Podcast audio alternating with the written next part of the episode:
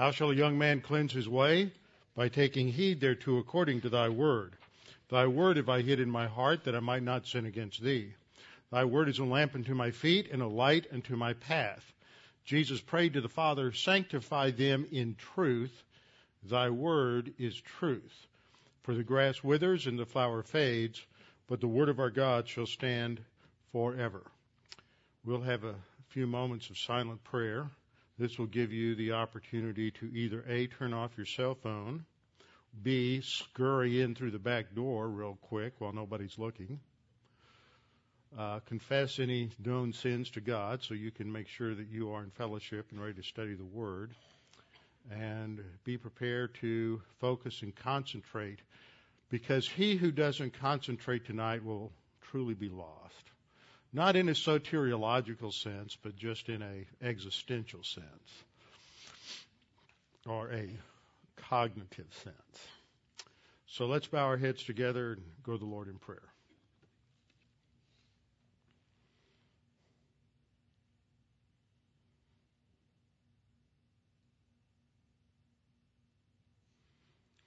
Well, Father, we're truly thankful that we have your word because, as the psalmist said, it is a lamp unto our feet, a light into our path. And as we look at the light of your word, we come to understand not just the specifics in terms of how we should think, both in terms of mandates and prohibitions, but we also have examples that help us to understand how to engage an unbelieving world on the basis of the gospel.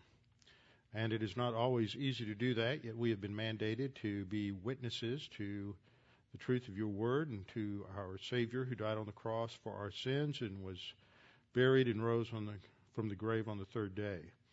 And that often in the process of trying to communicate the gospel, we feel uncertain, and yet we should have the confidence that ultimately it is God the Holy Spirit who is at work and it is our job to make sure we know the Word as well as we can and to understand the issues as clearly as we can and communicate them as precisely as we can, knowing that no matter what our uh, foul ups may be, God the Holy Spirit is greater than our foul ups and can make the gospel crystal clear to those even when we have just muddied the waters.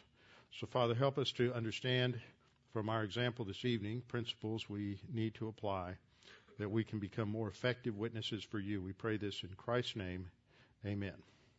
We are in Acts. This isn't Tuesday night, it's Thursday night. We're in Romans, but tonight we're in Acts. And we're looking at application of Romans chapter 1, uh, verses 18 to 18, actually uh, Romans 1, 18 to 23. Romans 1, 18 to 23, because it is in those passages that we come to understand some things about the nature of every human being, and that and what Paul emphasizes there is that everybody, no exception, no matter how much they protest, no matter how many international bestsellers Christopher Hitchens publishes that there is no God, he knows in his dark, depraved, wicked little heart that God exists. And so does every other unbeliever. And so we don't really have to prove to them that God exists. That we covered that when I went through the arguments for the existence of God. And that often these proofs for the existence of God, as I covered before, are really address the knowledge of God as if the problem is an intellectual one, as if the problem is an evidential one. They just don't have enough evidence. So somehow I have to construct a logical argument to convince Jose unbeliever that God exists. And what God, what scripture says is that he already knows that God exists. And so often what happens is that we fail, we, we, we unwittingly compromise our own position by acting as if the problem's an intellectual one or an evidential one, and the problem is a volitional and spiritual one. They have suppressed the truth in unrighteousness. They've rejected the truth. It's not that they don't know it. It's not that it's not clear. It's not that there's not enough evidence. It's that they have made a, a, a decision to reject the authority of God at God consciousness or consistently from God consciousness. And so Paul tells us that everyone knows that, that God exists. That knowledge is within them because they're created in the image of God. And the heavens and the earth declare that. Psalm 19, connected back to Romans 1, 18 and 19, uh, demonstrates that there is this nonverbal uh, evidence, this nonverbal witness, this nonverbal voice that just screams at every human being from every cell and molecule of God's creation that God exists. And they just turn the volume down. And so in witnessing, what we are doing is we're turning the volume up a little bit. And so the question becomes really a methodological question. And it's not so much an issue of do we or do we not use evidences. And I've addressed this last week and some on Sunday morning. It's how we use those evidences. Do we appeal to those evidences if they, if they exist in independence of God's Word? In other words, is the resurrection of Jesus Christ something that we look at just as an independent, autonomous fact of history? Or does it gain its meaning as a fact in history because God says, tells us what it means? I use that illustration on Sunday morning of a father taking his son, to, young son, to a Super Bowl game and the young son really doesn't understand anything about about football and doesn't understand the the nuances of the strategy within football. And as as I, I think I used the illustration of the of the Houston Texans and the Washington Redskins. And at the last minute with the Houston Texans up by one that's so everybody knows it's a story. Uh, Washington fumbles the ball Everybody stands up and cheers. All the fans from Houston scream and shout and get delirious and pour champagne all over everybody. And the little boy just doesn't understand it because he doesn't comprehend the significance of the fact or what we call the meaning of the fact. And facts don't exist without meaning. So for him, he's already assigned a meaning to this fact. It's inconsequential.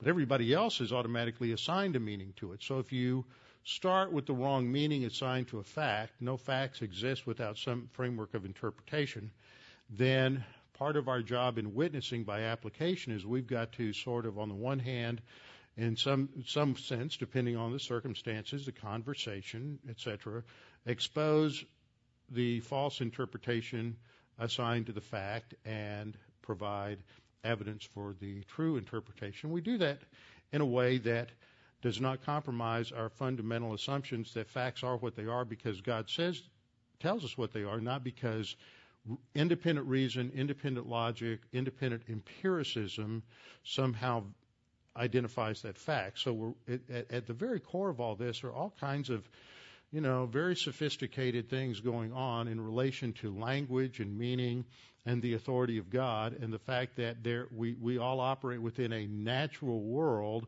but yet, we as believers know that it's more than just a natural world, that there is a spiritual realm or supernatural realm, and that things are what God says they are. They aren't what this unbeliever thinks that they are or what other people may, whatever meaning they may assign to it. So we can have great confidence knowing that, um, that the real issue is volitional and spiritual, and it's not intellect or education or IQ or a lack of evidence or any of these other things which people just throw up as uh, as smoke screens.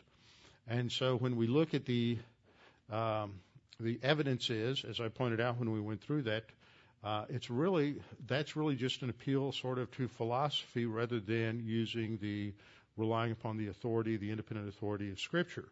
And so from there, I wanted to just go to some passages, some examples within Paul's ministry and Peter's ministry. I kind of went through Acts last time from the beginning, showing how they uh, explained the gospel in different ways to different audiences. And that's something we need to understand. It's not just sort of one size fits all. We don't go out and say, well, I have the four spiritual laws or a little tract on uh, happy uh, and meaningful, how to have a happy and meaningful life, or all these tools are great, but the, gos- the, uh, the, the methodology of explaining the gospel to people isn't a one size fits all. People come from all kinds of different backgrounds and problems and experiences and methodologies. Some people have never heard the gospel. Some people have heard the gospel 20 times. And you're just going to be the last one to explain it to them. And they're finally going to get it and believe it. And most of us are somewhere in between. So, how do we have these conversations with unbelievers? in a way that doesn't compromise our, uh, our, our belief in the authority of God's word and that God is the one who de- determines and defines the meaning of history, the meaning of experience, the meaning of facts, uh, uh, uh facts, the meaning of of um, words, the meaning of reason. All of these things are are part of our conversation with unbelievers, and so that's what witnessing really is is just having conversations with un, with someone who doesn't believe what we believe and trying to on the one hand expose that unbelief for what it is and on the other hand give them the message of real hope and and confidence. So we went through basic conclusions from Romans 1. First of all, that what we learn here is all men are inherently religious. There's no such thing as a secular non-religious person. They just think they are. But secular humanism was even recognized by the U.S. Supreme Court to be a religious position. If the statement there is a God is religious, then the statement there is no God must also be religious. You cannot escape it. Everything ultimately is religious. And people worship something. They worship themselves. They worship their own intellect. They worship money. They worship success. They worship science. They worship the independence of man from religion, but they all worship something. Second, we learn that all men are in rebellion against the Creator God by virtue of sin, and thus they will always generate some substitute God.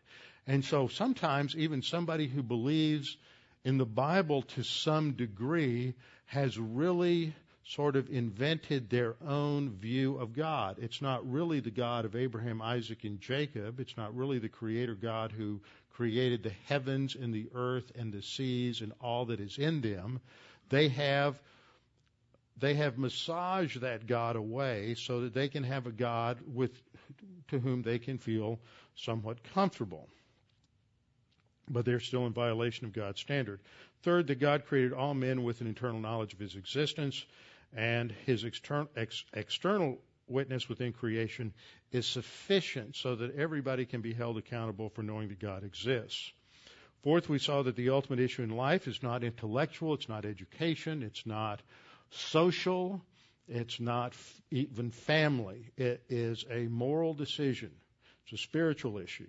And everybody reaches God consciousness and then perhaps they reject God in negative volition or want to know more about God in positive volition. And then fifth, I pointed out that there are some people who've already understood the Creator God.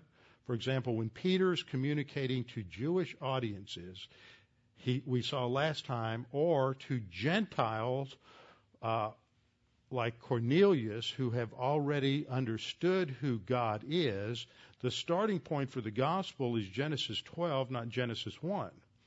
But what we saw with Paul is that when he starts talking to pagan unbelievers with no frame of reference whatsoever for the Old Testament, that when you say the word God to some unbelievers, what they bring to the meaning of the word God is a whole lot of baggage that has nothing to do with what you're trying to communicate. And if you don't get that settled at up front as to who God is so that you can explain righteousness and justice and divine love, then you're you're talking uh, around the other person and he's talking around you because you haven't defined the concept of God and we all know that that uh, a lot of uh, disagreements and misunderstandings can just be resolved by having really crisp, clear definitions. So, the issue we're talking about is how do you communicate as a believer committed to the authority of Scripture? How do you communicate to a believer who's committed to unbelief? Where's the common ground? And what what Paul is demonstrating is the common ground is Scripture.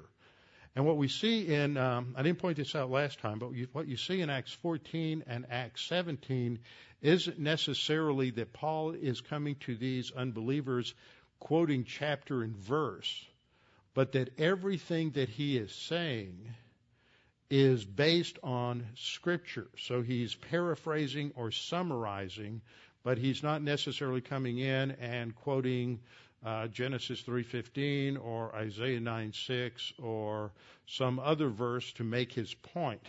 Uh, nevertheless, he's still making scriptural points from the Old Testament. So the two chapters we've looked at, Acts 14, when Paul was in Lystra, which is the right circle, on his first missionary journey. And now we are looking, going to look tonight at Acts chapter 17 in relationship to uh, Paul's message at Mars Hill, otherwise known as the Areopagus, at uh, in Acts chapter 17. So, uh, just a little summary. We saw last time that when Paul communicates to these unbelievers, he demonstrates that he has a very well educated and informed view of what they believe. He knows his audience. And just like the time honored principle going back to uh, Sun Tzu, that when you're in a warfare, you need to know your enemy. So we just, uh, that same principle applies within uh, evangelism, within witnessing, is that you ask, and the best way to know your enemy, and they're not really an enemy, but to know what the per, about the person you're you're talking to is to understand something about your culture. That's why when a missionary is going to go someplace, for example, like uh, Jim Myers when he first went over to Ukraine, or others who've gone to places like India, Thailand, Africa, wherever it might be, is to study the culture and the target audience so that you have some idea of how they think and what the vocabulary issues are. I remember when when uh, these guys who initially went over to Belarus and then Jim went from there down to Kiev were facing translation issues. And you look, they had a, uh, they, they were talking to a Russian audience. They had a, the Russian synodal text, which uh, was translated almost as uh, long ago as the King James translation and it was a very antiquated form of Russian and uh, not well translated. So that whenever they, for example, can you imagine trying to understand the gospel of justification by faith if every place that you found the word righteousness, uh, the Russian translation substituted the word pravda, not the newspaper, the word for truth. The problem with God, with man, is that he's not truthful. God is truthful. It just changes the, the whole gospel. It, it, it confuses everything. So you have to understand things like that. You have to understand uh, idioms. Some of the great problems of translating certain books in English into Russian come from the fact that our American English is so idiomatic, and you use illustrations from American sports. They don't really communicate to a Russian audience, so you have to ch- come up with uh, different illustrations so that they can understand what is going on. Now, you may find somebody in Moscow or Kiev or someplace like that that has some uh, faint familiarity with American baseball or football, but if you go into some small town like Dnipropetrovsk, they're not going to have a clue what American baseball is. So you have to be very careful how you uh, communicate these things. You have to know your audience, know what some of these issues are, so that you so that and and develop translators that understand enough of the uh, uh, good theology so that they can help make the right, accurate, orthodox translations. So that's what we're, we're challenged with. It's more extreme when you're talking about taking the gospel to another culture like that. But let me tell you, the guy who lives next door to you or down the street from you, who immigrated from wherever in this country, uh, in or wherever in this world, has just about as foreign a concept of reality as somebody who's from the heart of the former Soviet Union or uh, deep in Afghanistan or deep in China or somewhere else. And so we have to study that person so that we can be a better communicator. Now, we know that God the Holy Spirit is the ultimate one who works, but if you're speaking gibberish, the Holy Spirit doesn't convert it into intelligible discourse. And if you're if you don't know how what you're saying is being heard by the person you're talking to, then you could you might might as well be talking gibberish. So it's really good, I find, to ask people questions. Find out what they think, what they're hearing, so that you can be a more clear communicator. In the Greek culture, Paul clearly understood that they had a lot of gods. But what they meant by the word T H E O S, theos, uh, or theoi for the plural of gods, wasn't what he meant when he used the word God. And so that had to be cleared up. And they had an understanding of reality that is expressed by this chart. And if I can remember how to do this correctly, I will enlarge it for you.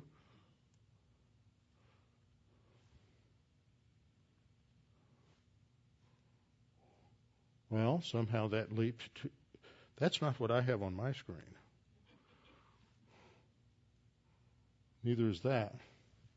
Okay, let's get out of all of this. Go back to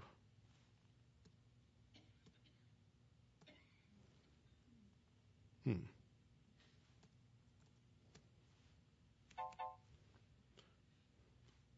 Let me get it.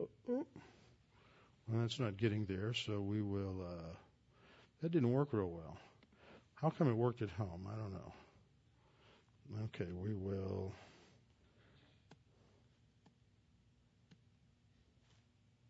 Okay, that now I think I got it. I think I know what I did wrong too.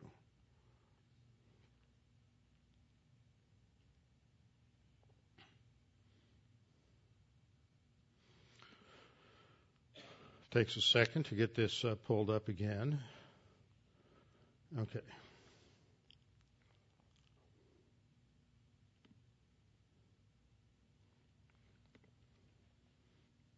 Uh, while that's pulling up, I'll explain it. That's the chain of being. This was this was really articulated by Aristotle in a very sophisticated way, but uh, he wasn't the one who originated this. He uh, just simply put it in a more uh, academic and more uh, scholarly sort of way. Now I'm going to try this one more time and see if if I no if I click there and do this ah yeah that worked. I love it when a plan comes together. Okay, here we can see a little blow up of the uh, slide. At the top of this line, you have God. At the bottom, you have the smallest molecule. Everything is on the same slide or scale of being. It's just that amoebas have less being or essence than man does. Man has less being or essence than uh, angels do. And there are, uh, and then God is just further up the scale, so that God is just man blown up much, much larger.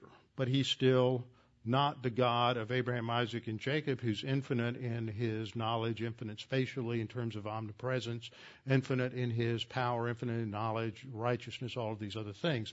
So for them, as you see from your any knowledge you might have of of uh, of Greek mythology, is that their gods, Zeus, Hermes, Athena, any of these gods or goddesses, were just human beings in a much larger scale, but they had all the flaws and failures of, of human beings. They're still finite.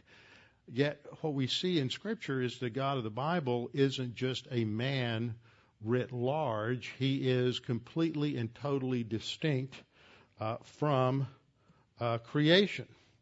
So this is the, the scale of being, and today we have the same thing operating with your most of your next door neighbors, and with those who are teaching your kids at uh, school etc., and that is that they believe in evolution. Darwinistic evolution has the same scale of being. So uh, it's more sophisticated now. The arguments for it are based on uh, science and physics and all sorts of uh, uh detailed scientific, uh, based on the current scientific religious system. But it's all religious because it's substituting the creation for uh, for the creator. Here's another chart that I developed, and that is using a triangle. At the top you have God, and then angelic beings, human beings, animals, vegetation, rocks, dirt, water. The gray triangle is simply existence itself. So some of these, the lower you are down the scale, the less you participate in existence, and the higher you are up the scale, the more uh, qualitative your existence, but you're st- it's still derivative existence. What l- lasts for eternity is the universe, is matter or fire or water or air or some element such as that. Uh, we'll skip that slide. So this is the idea. Now in Christianity, we have a personal, infinite God personal because God is a person. We can communicate to Him. He has attributes of personality. He exists in a trinity. So there's a triune personality, Father, Son, and Holy Spirit. And throughout all of eternity, they have loved one another. The Father has loved the Son and the Spirit. The Spirit has loved the Father and the Son. And so love is eternal because there is a society, a social structure maybe you never thought about it that way, a social structure within within the Godhead. So s- social interaction is eternal. And that social interaction takes place by communication. So that means there's eternal communication, which means there's eternal language. And the Father is communicated with the Son for all of eternity, and the Son and the Father with the Holy Spirit for all of eternity, so that language isn't ultimately something that functioned within the creation. It's something that is eternal within the Godhead, and what we think of as language is merely a, a derivative of what exists in the personality of and the personhood of God.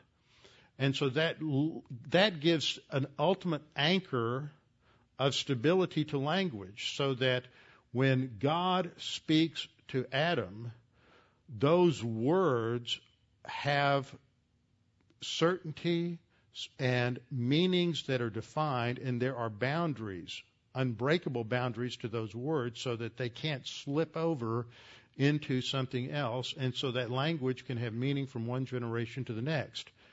That has analogies to the creation and the kinds. But in the scripture, the God who is personal and infinite is completely separate and distinct from that which he creates, which is the finite universe. And within the creation, there are angels, human beings, animals, vegetation, matter, and energy. All of this is what it is because it came into existence out of nothing by God. He determined and defined what it is. It is what it is because God says that's what it is. So he, he determines reality. In contrast, so we're going to show the opposite view here. This is all paganism ultimately breaks down to this. Now, paganism is a technical term. Somebody asked me this recently. Paganism, you just look it up and take the Webster's uh, dictionary or Oxford English Dictionary definition. Paganism refers to all thought that has not been influenced by the Bible, Old Testament uh, or New Testament. So that means that in some sense, Islam is not pagan. Judaism is not pagan. Christianity is not pagan. So pagan has a technical term and refers to any system of thought that has no biblical basis whatsoever. In non biblical thought, you always have an infinite impersonal universe. And maybe that infinite impersonal universe uh, is just matter, and it's existed forever, whether it's in an extremely small, tight, compact, high mass uh, cube or something, which then explodes in the Big Bang or whatever it is. There is this infinite impersonal universe, so that ultimately all that you have out there is something that is impersonal, which doesn't explain where personality, personhood comes from. And then within the realm of existence or being, you have God, angels, human beings, animals, and nature. There's another way of looking at this, and that's uh, what you have in most Eastern religions. And so this is the uh, uh, yin yang symbol, and on the left you have uh, you have the white with a black dot in it, and on the other side you have the black with the white dot. But it's all enclosed within one circle, which is monism. Uh, the Beatles had a song, "I am you, you are me, he is she, we are one." It's pure Eastern uh, monism. There was a scene in uh, uh, Star Wars early on when uh, uh, Luke is battling uh, Darth Vader, and uh, he I think it's the second one in the series, and he pulls out his lightsaber and slays him. And when he opens the visor on Darth Vader's helmet, he sees himself. I am you, you are me, he is she, we are one. Pure monism. And all Eastern thought ultimately breaks down to this. What was in, I had a good friend that's a black preacher. One day I was looking at him. This guy was so biblical. I looked down. He had on a pair of cufflinks with this on. I said, "How come you have a Buddhist symbol on your cufflinks?" That really shook him up. What? He had no idea what this was. So that's that is what all paganism breaks down, and ultimately that's what you had in your in your Greek philosophical systems, is they broke down to this kind of a view of all is one. Pantheism is one form of that. That really related more to uh, Stoicism than it did Epicureanism. Now, in Greek culture had been dominated by the value of philosophy and intellectual pursuit of sophos, of wisdom. And wisdom was viewed not as the Hebrews viewed wisdom, which is something intensely practical. It was a skill at living. It, uh, when uh, uh, and, and uh, uh, was given the the skill, the chokhmah, to create all of the works of the tabernacle, all of the woodworking, the goldsmithing, the metalworking, the silversmithing, all of those things were all said came to him because the Holy Spirit gave him chokhmah, gave him wisdom, skill. So wisdom in the Bible is not abstract reasoning. Wisdom in the Bible is the ability to take what God has revealed to us and develop something that is uh, aesthetically beautiful and attractive and shows skill as a result of what we have learned from God. But in the Greek culture, of course, you have the pre Socratics who uh, were focused on trying to find out whether ultimate reality was one or many.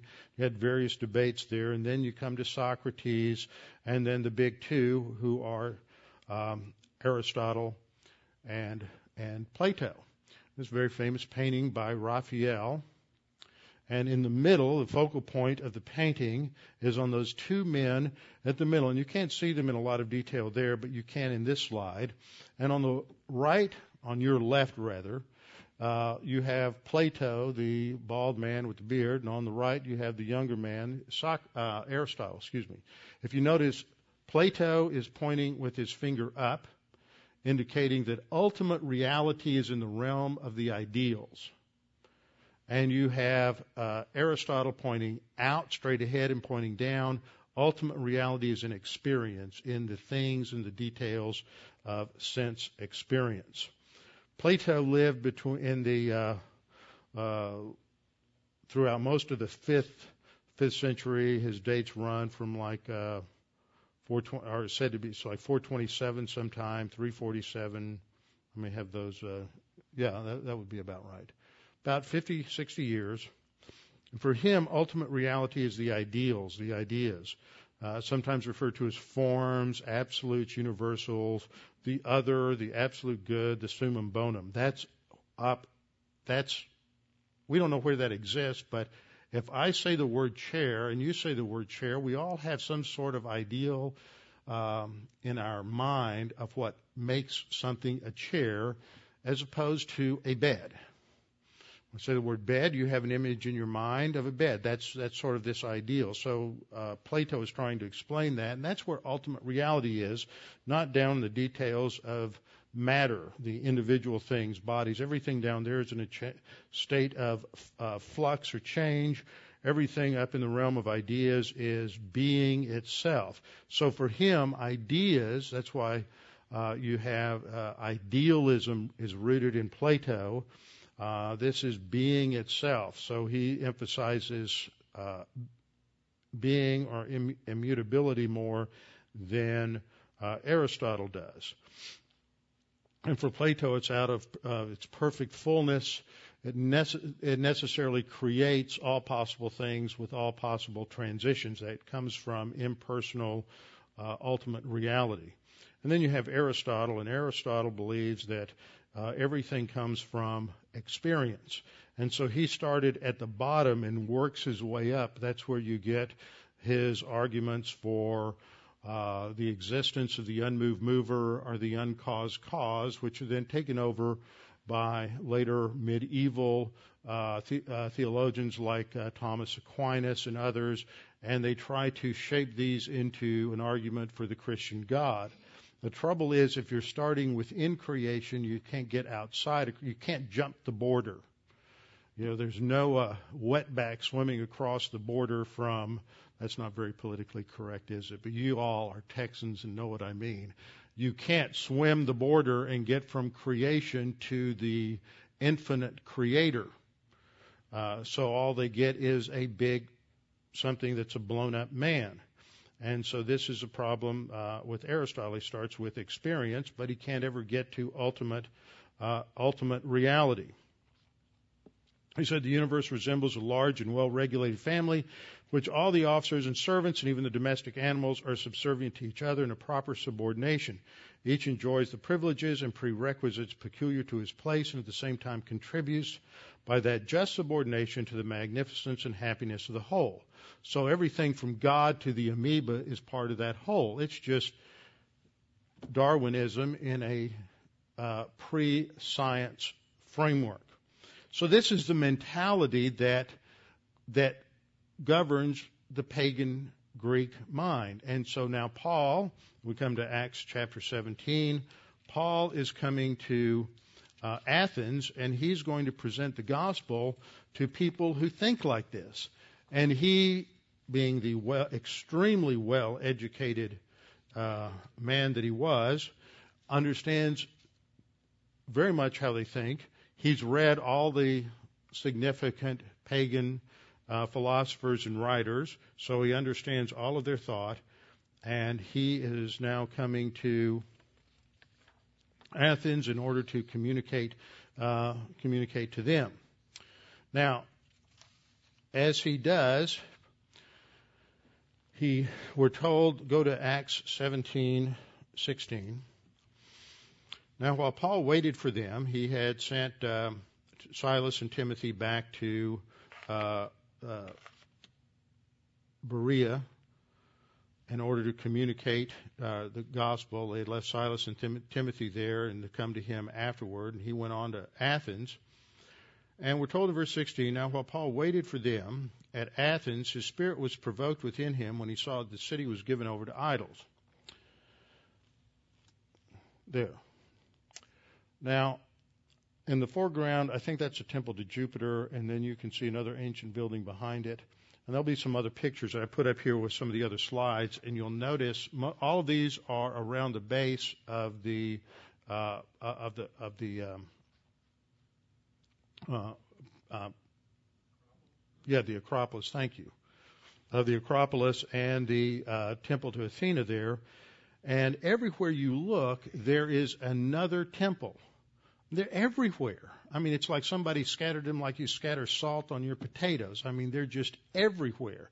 And as Paul walked around, all he could see was one temple to one god or goddess after another one. And because he's so committed to the truth, he had a little righteous indignation with all of this that, that he could see. The city was full of idols, completely full of idols.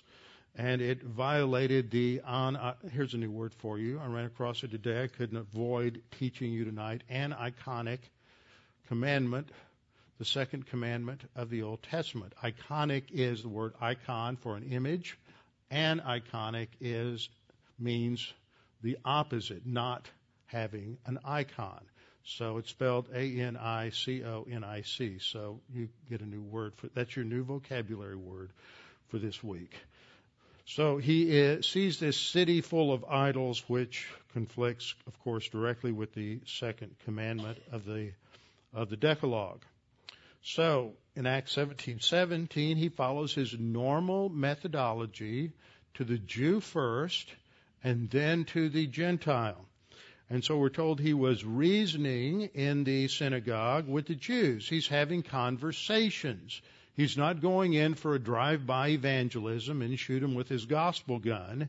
He is going to have conversations with them, explaining the scriptures, uh, dialoguing, going back and forth, explaining and showing from the Old Testament how Jesus of Nazareth fulfills the prophecies of the Old Testament and is the Messiah who, in fulfillment of prophecy, died on the cross for our sins, was buried, and on the third day uh, was raised from the dead. He's reasoning in the synagogue with two groups, the Jews and the God fearing Gentiles. Now, what we learned already from our study in Acts is the approach of Peter and Paul is when he, they're talking to those who have knowledge of the Old Testament, they start with Genesis 12 with the call of Abraham and the God of Abraham, Isaac, and Jacob rather than in Genesis 1. But when he te- talks to a purely pagan audience, then he shifts his starting point. So he's reasoning in the synagogue with the Jews and God fearing Gentiles, and also in the marketplace, that is the agora, uh, which is the area in the foreground. You see the Acropolis back in the back with the uh, uh, temple to Athena on top, and Mars Hill is off to the left of the Acropolis. We'll see that up a little closer uh, in another picture. But this area in the foreground was the area of the ancient uh, ancient Acropolis. But as he was talking, we'll see from um, this next verse in verse 18 that what he was teaching focused on the resurrection, not in an autonomous sense, but remember, as he talks to a Jewish audience with the Old Testament and to a God fearing Gentile audience, he's explaining the revelation in context, like what I went over on Sunday morning, is how the resurrection was used in gospel presentation. It's not just assumed that people would know this, but so that unbelief doesn't uh, do an envelopment on what we're teaching as believers, we need to start with God, who is the God who gives life and who controls life, who brings life out of death, so that when we get to explaining the resurrection, there's an aha moment that this is talking about a God who is solving the sin problem. But he's got some other people now in his audience, the Epicureans and the Stoics. These are philosophers, and they're conversing with him. Again, it's a dialogue. He's not just coming by and saying, believe on the Lord Jesus Christ and you'll be saved. Good. I got the gospel out for him. He is having conversations and, to some degree, confrontations with the Stoics and the Epicureans. Now, uh, who are these people? The Stoicism, Stoics were basically the pantheistic monists of their day. Everything came from the one element of fire and everything ultimately will return into one cosmic conflagration, and then it starts all over again. I mean, these are the people who, I mean, Greek thought, history repeats itself over and over and over again, just one cycle after another. Only Christianity is the only, only religion or, if you would, philosophy or way of thinking that has a linear view of history where it begins at one point and is resolved at another point. Now, you have some other systems that have come along since Christianity, Marxism being one of them, who have stolen the idea of a linear history and a teleology or a purpose in history from Christianity. But when you're talking with a Marxist, you have to expose that and slap their wrists because they don't have a right to it. They stole it from Christianity on the basis of Marxism. There's no starting point or end point. You can't get there with their assumptions. But uh, and Stoicism is the same. It just has a cyclical view of history. The Epicureans, on the other hand, were the atheist materialists of the day. So you have two really different people, but they're both part of the paganism of, of Rome. They both believe in human autonomy. So you got the whites with the black dot and the blacks with the white dot, but they're all within the same basic uh, system. Lucretius was a, uh, in the nature of the universe, is a um, Epicurean, and so I have a couple of quotes from him to expose a little bit about what they believed. In the nature of the universe, he wrote, certainly the atoms did not post themselves purposefully in due order by an act of intelligence nor did they stipulate what movements each should perform. As they have been rushing everlastingly throughout all space in their myriads, undergoing myriad changes under the disturbing impact of collisions, they have experienced every variety of movement and conjunction till they have fallen into the particular pattern by which this world of ours is constituted. Does that sound familiar? I mean, this is like 5th century BC. It's just time plus chance equals order. He says this world has persisted many a long year, having once been set going in the appropriate motions. But how did it get set going? He doesn't explain that. Uh, from these, everything else follows. He goes on to say, uh, nature is free and uncontrolled by proud masters and runs the universe by herself without the aid of gods. P- pure materialism. And then he says, I've taught you that things cannot be created out of nothing, nor once born be summoned back to nothing. All right. So this, these are the folks that are coming out to to uh, talk to Paul. He has the faculty from Yale and Harvard Divinity School. They're trust me, they're worse than the guys over in the science department. Coming out, he has the, them too, coming out to discuss with him what he's talking about. And they say to him, uh, some are saying, what would this idle babbler wish to say? Others, he seems to be pro- a proclaimer of strange deities because he was preaching Jesus and the resurrection. So he, he doesn't start off with a, he's been talking, number one, he's been talking to groups that have an Old Testament background. So he's talking about Jesus and the resurrection because they have a frame of reference to understand that.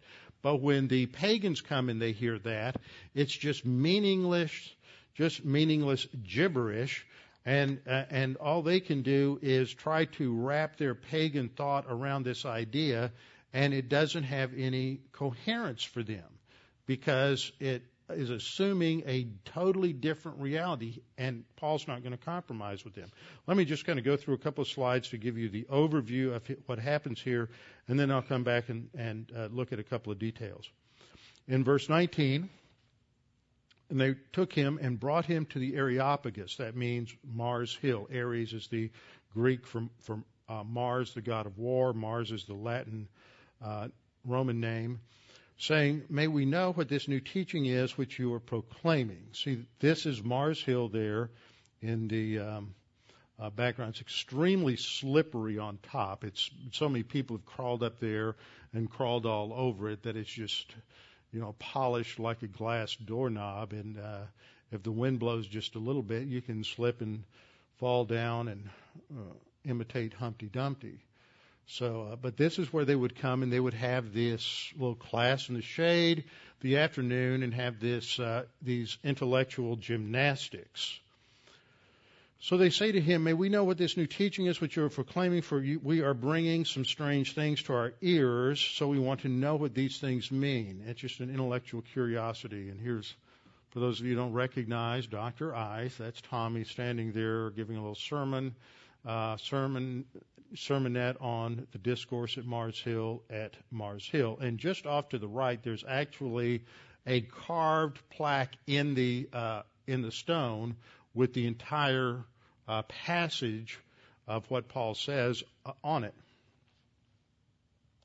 Verse 21 tells us now all the Athenians and the strangers visiting there uh, used to spend their time in nothing other than telling or hearing something new.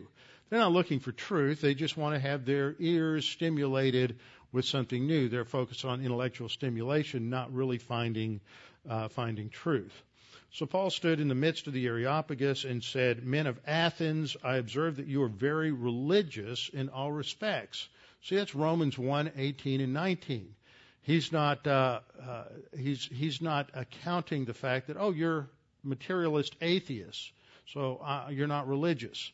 No, he says you are religious. No matter what your view is, you're religious.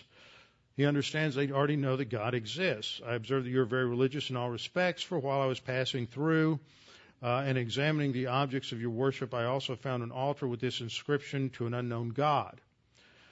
Therefore, what you worship in ignorance, this I proclaim to you. Uh, the God who made the world and all things in it, since he is the Lord of heaven, does not dwell in a temple made with hands, nor is he served with human hands as though he uh, needed anything, since he himself gives to all people uh, life and breath and all things. So let's just kind of go through this. I want to point out a few things that Paul does in addressing uh, this audience. Let me back up to verse 18. First couple of things I'm going to point out have to do with uh, Paul defines theology proper. There's a methodology. The first thing he's going to do is he's going to make sure that the, the content of the Word God is clear.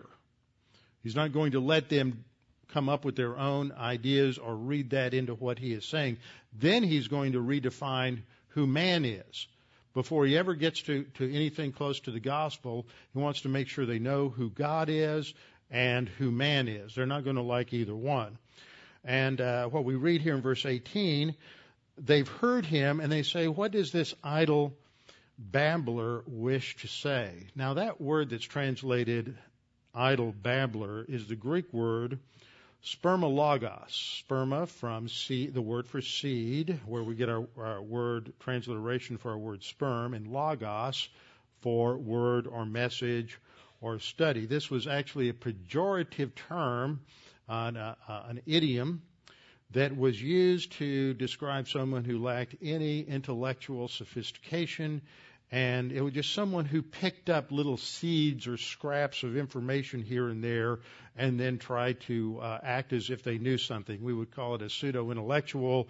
This is, this is really an ideological scrapmonger or scavenger of ideas. So they're very insulting towards uh, the Apostle Paul. But there at, in the Agora, at, he is communicating the gospel to all of these people and he is clearly proclaiming Jesus as the Son of God in power, uh, who God designated in power by his resurrection from the dead. So the resurrection is clearly a strong element of his gospel presentation. Another thing he, what Paul recognizes here is that, that they are going to be antagonistic to him from the very beginning. They had a prior intellectual commitment in their suppression of truth and unrighteousness. They have a prior commitment that no God like Paul proclaims could exist and something like the resurrection couldn't exist. Don't confuse me with facts. My mind's already made up. So, but that doesn't stop Paul. He knows that they have this, this, uh, predetermined, preset commitment but he's going to explain things anyway because God the Holy Spirit works with his word. And there are some, he doesn't have as many respond to the gospel in Athens as he has in other places, but at the end of the episode we learn that there were a number who did respond to the gospel. So he's not going to say, well, they're just mired in their paganism, so this I don't want to stir up a, a, a lot of uh, argument or unpleasantness, so I'll just go on down the road. He's going to make sure he uh, makes the gospel very clear. Uh, he knows that whatever it is that they say, it's all smoke and mirrors because every one of them, every one of those Murray Madalyn O'Hairs and every one of those Christopher Hitchens and every one of those Charles Darwins know in their heart of hearts that God exists and that God is who Paul says he is and that they are what God says they are. They just don't like it and they don't want to admit it. So Paul, Paul knows, as we know, when we're communicating to somebody about the truth of the Scripture, that they know we're right. They don't want to admit it, but we have an, an we have a secret agent that has already put the truth in their soul and who is exposing it, and that's the Holy Spirit. So we can just relax and just do the best that we can. But before Paul gets to the details, he has to expose, he's going to expose the errors because he doesn't want them to just envelop his ideas within their system. And so he's going to start and redefine um, who God is. So he will begin in uh, explaining the God of the Old Testament, the Hebrew Scriptures, and the God of the Bible. He is going to authoritatively declare his reality to these philosophers. He's not going to try to convince them. He, if, if I, I, one day I had this flash of brilliant flash of the obvious. Paul knew Aristotle. It's obvious from some of the things he says. He knew Aristotle. He knew Plato. He played off of some of their verbiage. He knew the philosophy of the Greeks. If Paul thought that Aristotle's five ways arguments for the existence of God carried any weight, he would have used them. But that's not what he does. He assumes and authoritatively proclaims that God exists. He talks about, he doesn't give any ground on that. So he says, While I was passing through and examining the objects of your worship, I also found an altar with this inscription to an unknown God. Therefore, what you worship in ignorance, this I proclaim to you. Now, it's real easy to read this and think that Paul is saying that this altar to an unknown God is an altar to the God of Abraham, Isaac, and Jacob. That's not what he's saying. The fact that they have, this is just another God in their pantheon. He's not doing, he's not pulling a Muhammad. What I mean by that is there were 360 deities in the, in the Arab pantheon, one of whom was Allah, which is just a generic term for God. And Allah had three or four uh, female goddesses as consorts. And when Muhammad came along, he just dumped the other 359 gods and goddesses and kept one and he has a generic term uh, name of Allah. And so he's not to be identified with the God of Abraham, Isaac, and, and Jacob just because he has uh, Allah is a cognate of Elohim, and that's equivalent to the generic term God in English, which is not the name of God, it's just a term for a deity. Uh, the name of God is Yahweh as God reveals it in the Old Testament. That's his proper name. So Paul isn't saying, okay, one of your 360 gods is the God I'm going to tell you about. That's not Paul. But what Paul is doing is he, he is using this to expose the fact that every human being has the knowledge of God in his soul. And so he just points this out you have limited knowledge. He's challenging their basic epistemology. You don't know everything, so you wanted to throw uh, a variable in here. This is the X God or the Y God. It's the variable. Just in case you missed one, you threw one in here for good measure. But I'm going to tell you about a God you don't know, uh, and I'm going to define him for you. And so he begins to define this God, and he declares that the God he is communicating to them about is the creator God of the universe. He doesn't start with Genesis 3, he goes all the way back to Genesis 1. He says he's going to tell them about the God who made the world and all things in it. He's emphasizing this creator creation distinction, which is completely contrary to their monistic chain of being. So the first thing out of his mouth is going to rattle their cage. See, that's not how to win friends and influence people in your evangelism methodology.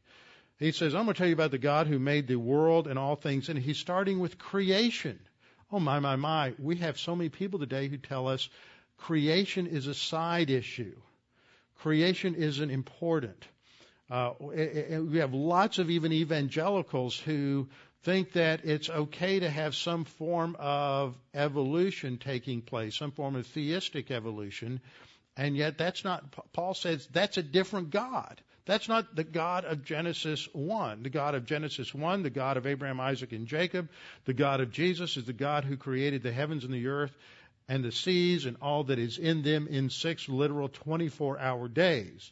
If he didn't, then the whole Sabbath commandment of the Mosaic law is meaningless. Because the, the reason you work six days and rest on the seventh is because that's what God did. But if God worked for six geologic ages and then rested on the seventh, then we don't have to rest for a long time. We're still in the first geologic age. We've got five more to go before we have to rest. So he starts off with creation, the God who made the world and all things in it. Since he is the Lord, he's emphasizing authority here. Uh, the word here, kurios, is emphasizes the authority of God. He is the authority of heaven and earth. That incorporates pretty much all creation. Can't think of anything that's not incorporated in heaven or on the earth. He is the Lord of heaven and earth. He does not dwell in temples with hands. And as you could look around from Mars Hill, you can count a dozen or more temples to different gods. Nor, he says, is he served by human hands as though he needed anything. Now, that's a little slap in the face to the uh, to the Epicureans because they think that uh, man, uh, their idea of a of a of a god was, uh, I believe it was the Epicureans, was that he uh, existed in order to to uh, be served. And so he says, no, this God doesn't exist to be served by human hands. He's independent of his creation because he is the one who gives to all people life and breath and things. Now that is also going to be a that says something about who man is and that flies in the face of Greek ethnic pride. They were racist to the core. I mean, real racist, not like you hear people playing the race card today who don't understand what racism is, but people who were real race. They figured if you weren't Greek, you were, well, because you were lower down the chain of being than anybody else. And so, what, what is Paul saying here? He's saying the same thing that is said in the Old Testament. He's quoting parts of it, but he's not He's summarizing it. Passages like Isaiah 42 verse 5 thus says, God the Lord, who created the heavens and stretched them out, who spread forth the earth and that which comes from it, who gives breath to the people on it and spirit to those who work on it. So he's not compromising on his view of God. He's not going to say, well, let me get you to, you know, a somewhat acceptable view of God and then I'll uh, do a little bait and switch and get you into the gospel somehow uh, by hook or crook. Uh, that's not what he's doing here.